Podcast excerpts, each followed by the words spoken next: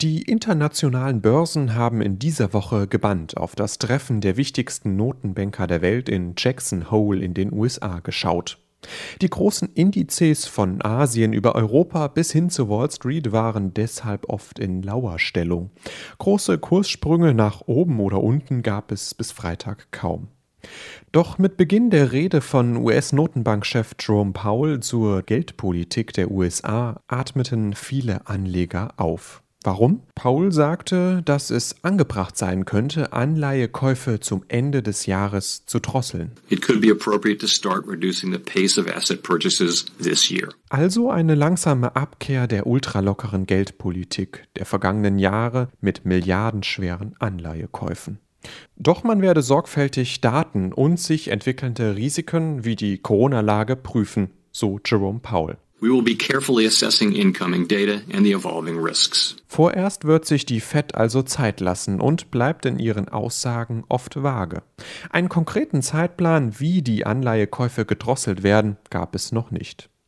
Für Stefan Bielmeier von der DZ Privatbank steht fest, diese Diskussion äh, wird uns die nächsten Wochen, Monate begleiten und auch hier im Hintergrund ist natürlich die Sorge vieler Notenbanker, dass das Wachstumsumfeld überhaupt noch nicht stark genug ist, Deshalb werde es auch erstmal keine Zinserhöhung geben, heißt es von der Fed, bevor die US-Wirtschaft keine Vollbeschäftigung erreicht habe.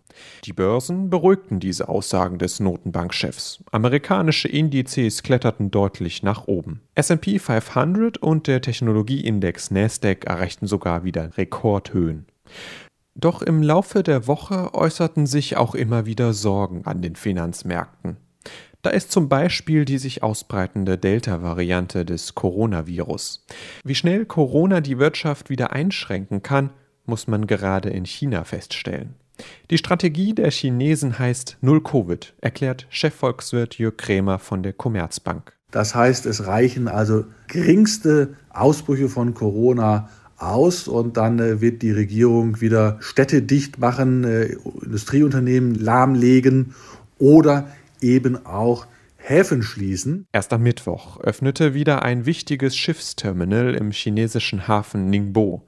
Dort war es der Corona-Fall eines einzigen Hafenarbeiters, der den gesamten Betrieb des Abfertigungsterminals lahmgelegt hatte. Aber in unserer globalisierten Welt heißt das, es gibt Lieferprobleme und die möchte man aktuell gerne vermeiden, damit die Erholung der Wirtschaft weltweit weitergehen kann.